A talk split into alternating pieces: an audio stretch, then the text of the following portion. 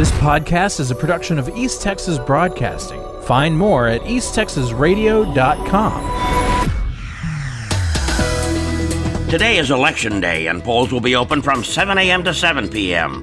Results from early voting are submitted by Texas counties to the Secretary of State and reported first shortly after the polls close. Results from ballots cast on or by Election Day are then reported gradually throughout the evening until 100% of precincts and polling places in all 254 Texas counties have reported.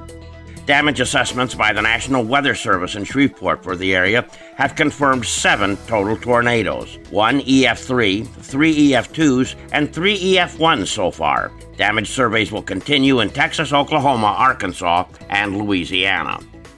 Paris police responded to a shots fired call in the 1400 block of Fitzhugh Avenue, and when they arrived, could hear women screaming from inside a residence. Officers found a 15 year old boy that had a gunshot wound to his chest. The investigation led officers to believe that the shots were fired from outside the residence and penetrated through a window. The victim was transported to PRMC, where he was later flown to a Dallas area hospital for treatment. The investigation continues.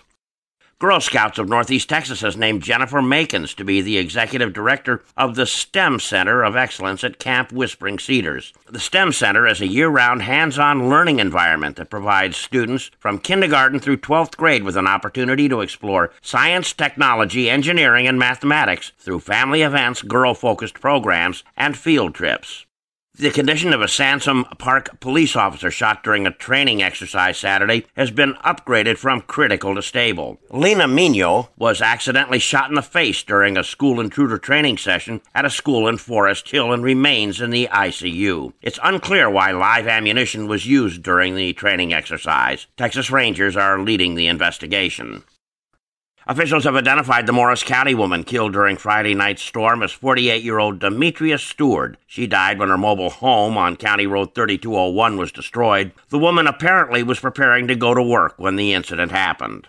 The defense is rested in the sentencing phase of the Taylor Parker capital murder trial in Bowie County. Jurors heard testimony Monday from a neurologist who said the convicted killer's brain is broken. Parker was convicted of murdering a New Boston mother and cutting her unborn baby from her womb. The baby was kidnapped but later died. Prosecutors are seeking the death penalty.